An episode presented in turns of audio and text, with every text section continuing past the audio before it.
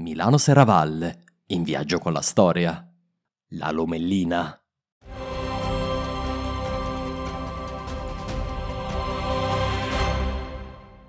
Sei nella regione storica della Lomellina. Oggi questa non è una provincia, ma fa parte della grande provincia di Pavia.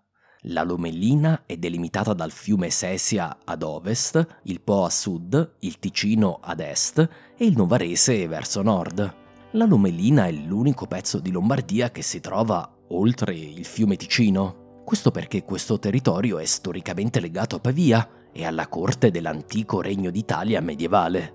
Oggi il centro principale e il più popoloso è Vigevano, ma l'area prende il nome dall'antica Laumellum, oggi Lomello. In epoca romana non ci sono tracce di grandi centri abitati. Lomello, l'abitato che darà il nome alla regione, era probabilmente un amanzio, una stazione lungo la strada. È probabile che attorno all'amanzio si sviluppò un abitato che divenne via via più importante. Lomello è citata da Ammiano Marcellino, ci passò il futuro imperatore Giuliano, partito da Milano e diretto in Gallia, verso la gloria e il destino di diventare l'ultimo imperatore pagano di Roma. La Lomellina diviene però davvero importante solo con la creazione del Regno d'Italia. Nel VI secolo la vicina Pavia, sotto Teodorico, diviene una delle tre capitali del Regno d'Italia, con Ravenna e Verona. Durante la guerra contro i bizantini, la cosiddetta guerra greco-gotica, Pavia diviene la vera capitale del regno e lo resta, tranne brevi periodi, fino a circa l'anno 1000.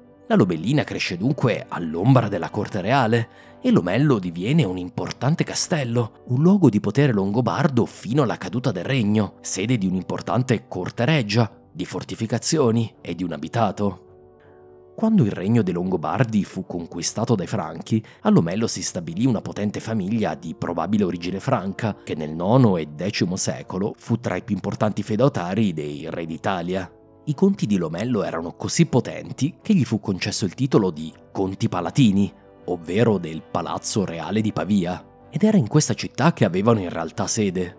Nel 1024, però, Pavia si ribellò all'autorità regia il palazzo reale fu raso al suolo e i conti di Lomello furono costretti ad abbandonare l'antica capitale regia e rifugiarsi nei loro castelli oltre Ticino, nella regione della Lomellina.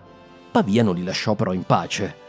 Nel XII secolo i conti palatini di Lomello furono assediati nei loro castelli e costretti poi a trasferirsi in città.